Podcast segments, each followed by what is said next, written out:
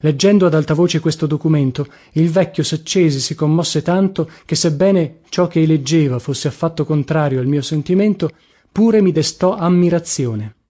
Era stato anch'egli dal canto suo un eroe.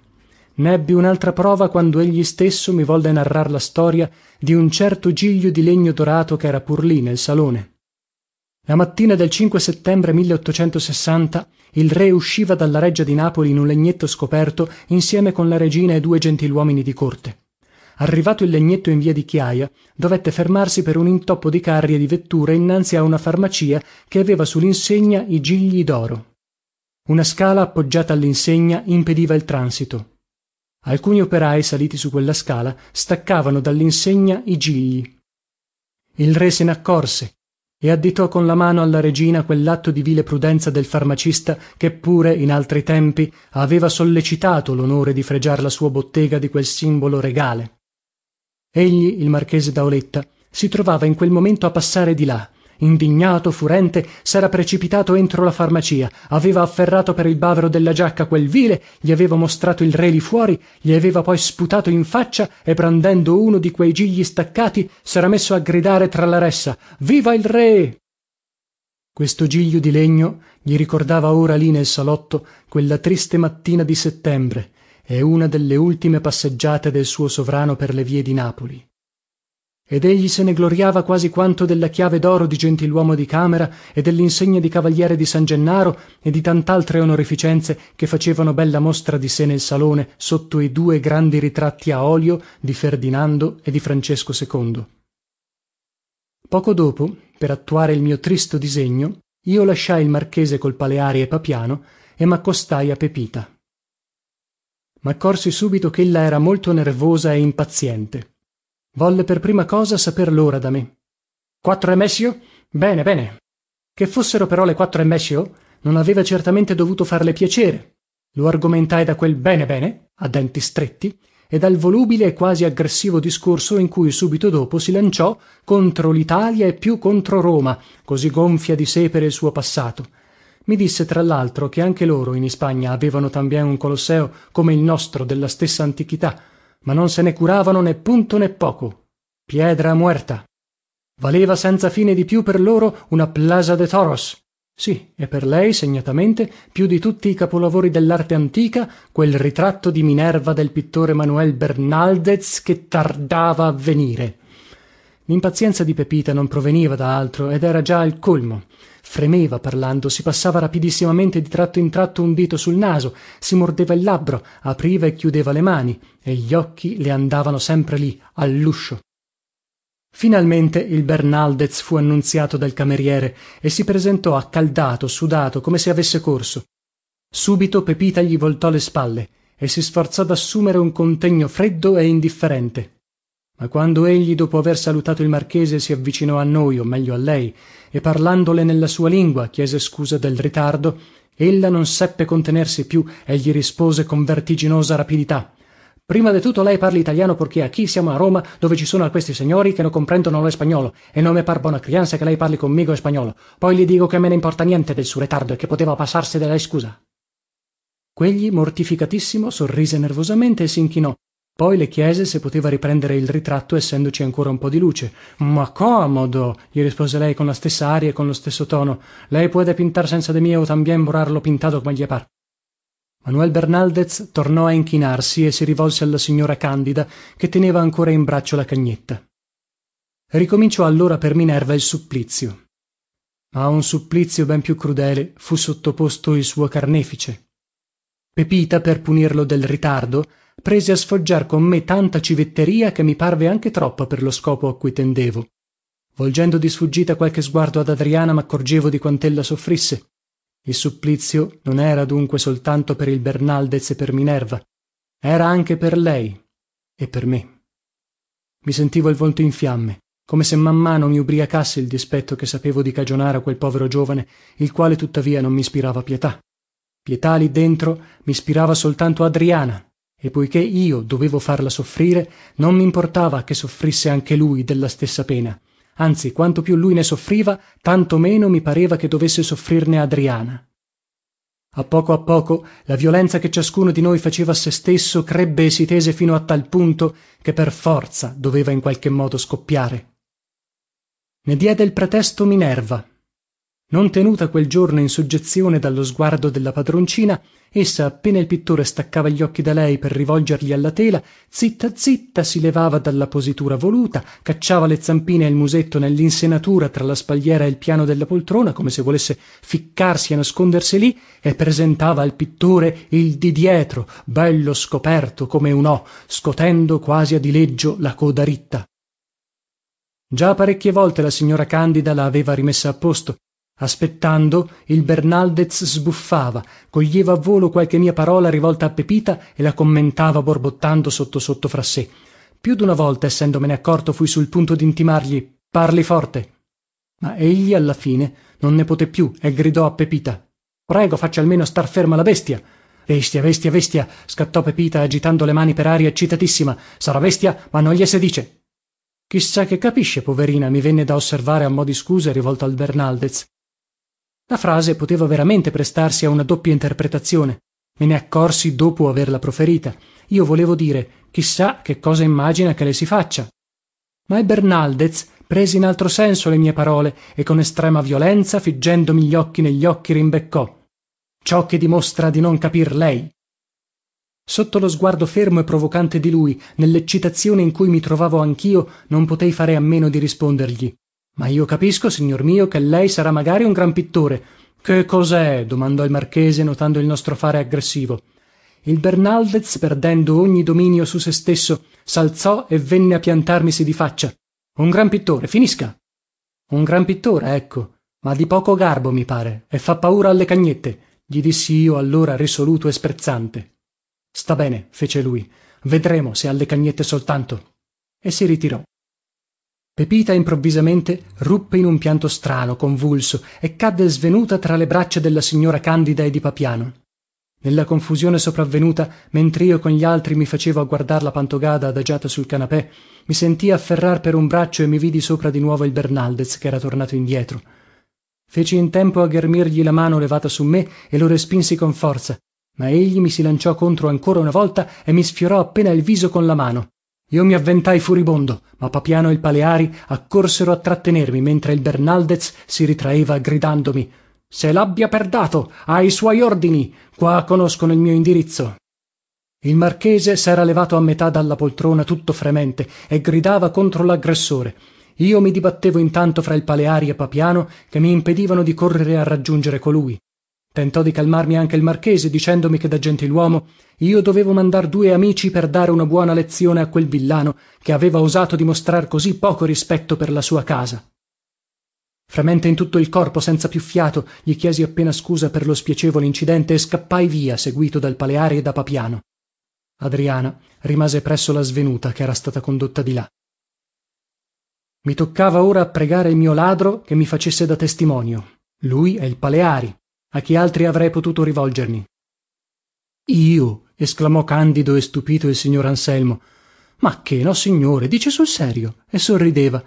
Non mintendo di tali faccende io signor meis. Via via ragazzate sciocchezze scusi. Lei lo farà per me gli gridai energicamente non potendo entrare in quel momento in discussione con lui.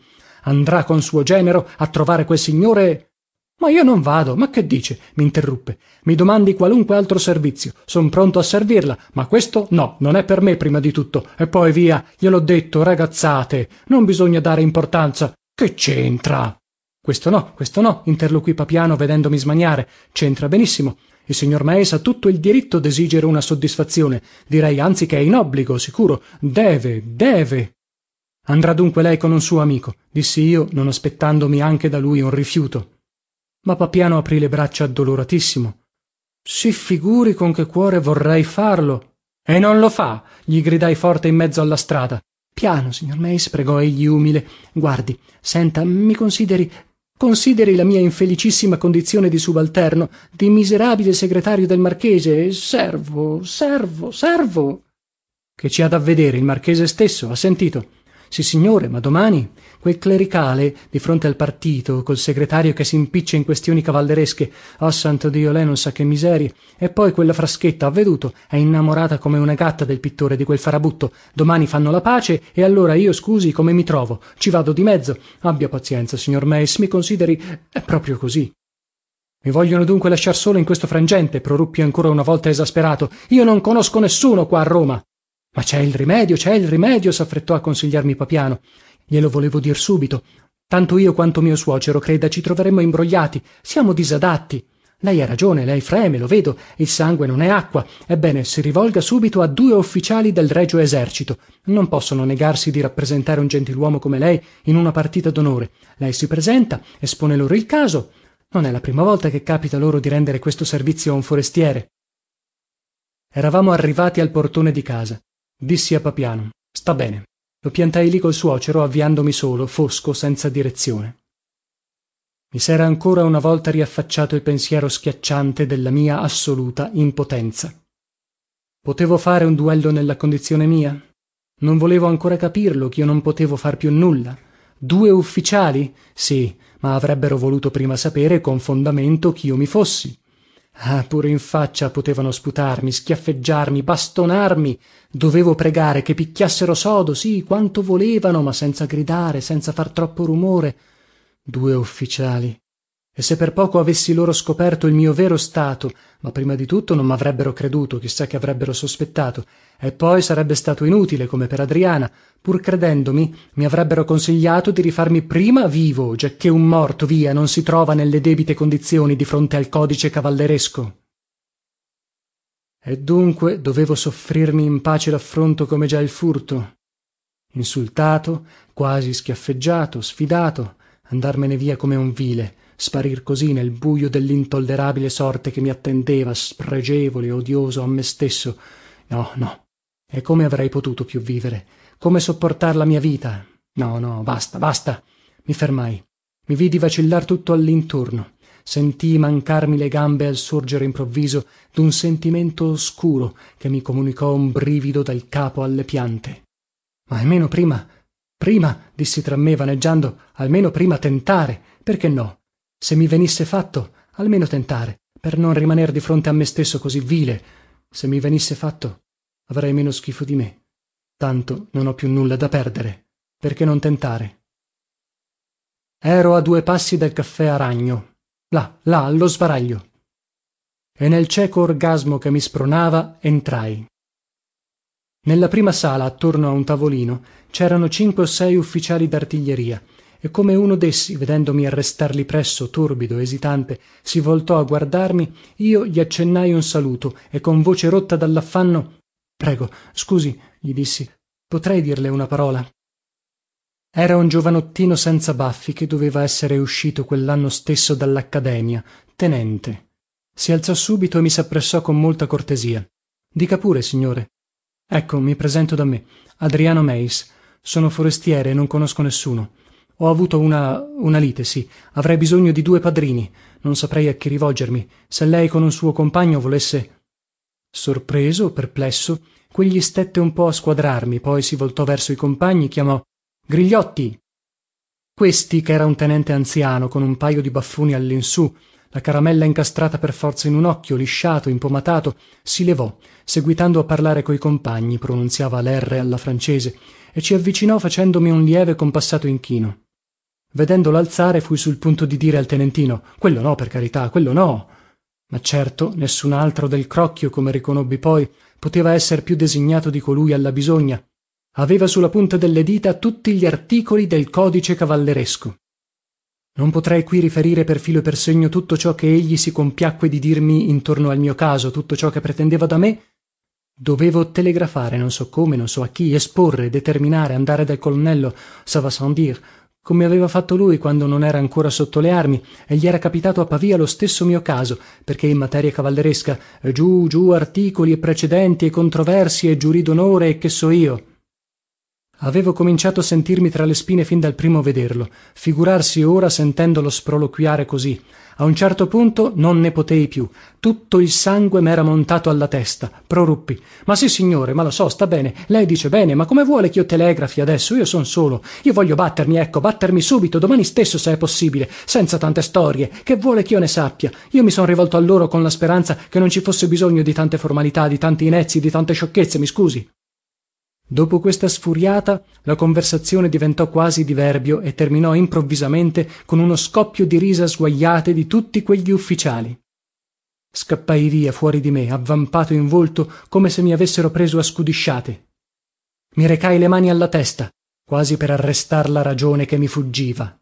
E inseguito da quelle risa mallontanai di furia per cacciarmi per nascondermi in qualche posto dove a casa ne provai orrore e andai andai allimpazzata. Poi man mano rallentai il passo e alla fine arrangolato mi fermai come se non potessi più trascinar lanima frustata da quel dileggio fremebonda e piena duna plumbea tetraggine angosciosa.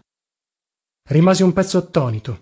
Poi mi mossi di nuovo senza più pensare alleggerito dun tratto in modo strano dogni ambascia quasi istupidito e ripresi a vagare non so per quanto tempo fermandomi qua e là a guardar nelle vetrine delle botteghe che man mano si serravano e mi pareva che si serrassero per me per sempre e che le vie a poco a poco si spopolassero perché io restassi solo nella notte errabondo tra case tacite buje con tutte le porte tutte le finestre serrate serrate per me per sempre. Tutta la vita si rinserrava si spegneva ammutoliva con quella notte e io già la vedevo come da lontano come se essa non avesse più senso né scopo per me.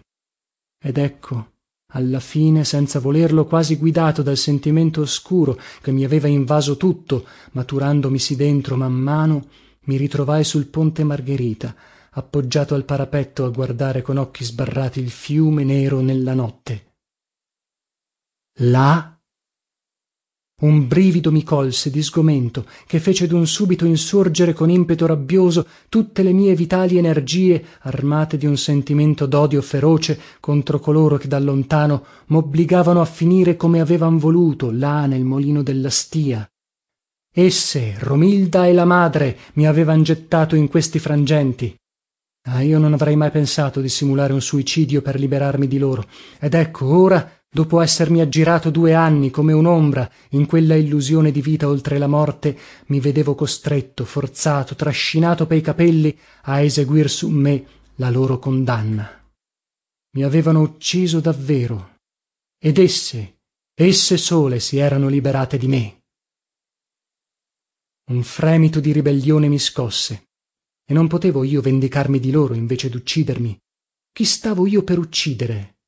Un morto nessuno. Restai come abbagliato da una strana luce improvvisa. Vendicarmi. Dunque ritornar lì a miragno uscire da quella menzogna che mi soffocava divenuta ormai insostenibile. Ritornar vivo per loro castigo col mio vero nome nelle mie vere condizioni con le mie vere e proprie infelicità. Ma le presenti? Potevo scuotermele di dosso così come un fardello esoso che si possa gettar via no no no. Sentivo di non poterlo fare e smaniavo lì sul ponte ancora incerto della mia sorte. Frattanto ecco nella tasca del mio pastrano palpavo stringevo con le dita irrequiete qualcosa che non riuscivo a capir che fosse. Alla fine con uno scatto di rabbia la trassi fuori. Era il mio berrettino da viaggio. Quello che uscendo di casa per far visita al marchese giglio mero cacciato in tasca senza badarci feci per gittarlo al fiume ma sul punto unidea mi balenò.